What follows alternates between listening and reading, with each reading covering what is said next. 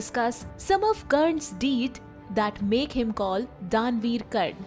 It is always said that Karn never let anyone leave his place empty handed, especially when someone asks for help. Whatever is demanded by the person is granted and given without any second thought or pride. He was not only a great warrior but also a great Danveer of the time.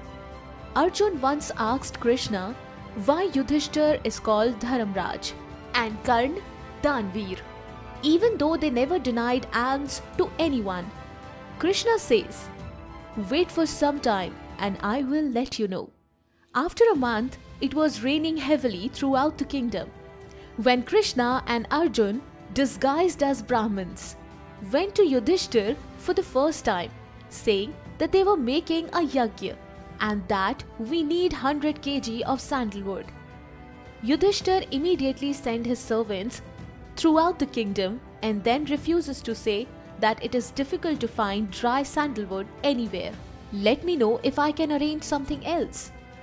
Both Brahmins says, no thanks and leave the place. Then they go to Karn and make the same demand.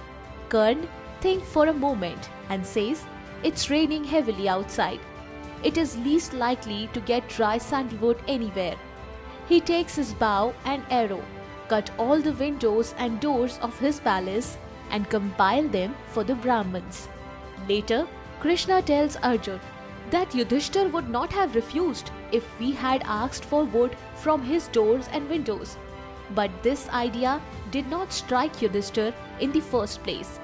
Yudhishthir donates because it is written in Dharma. Karn donates because he likes to do it. There is one more story about Karn. Once Krishna made a mountain of gold and asked Arjun to call everyone in the village and donate gold to villagers.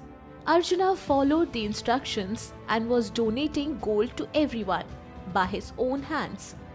Villagers started praising him. Listening to all the praise, Arjun felt proud.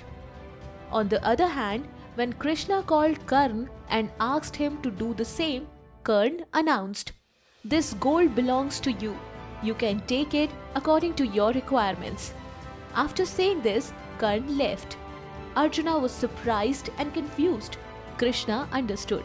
Krishna told Arjun, When you were asked to distribute gold, you were deciding about the requirement of each village's need of gold. You were doing it knowing that it's charity. While Karn simply donated all the gold and left. He didn't even wait for people to praise or applaud him. He was not interested in what people would say about him.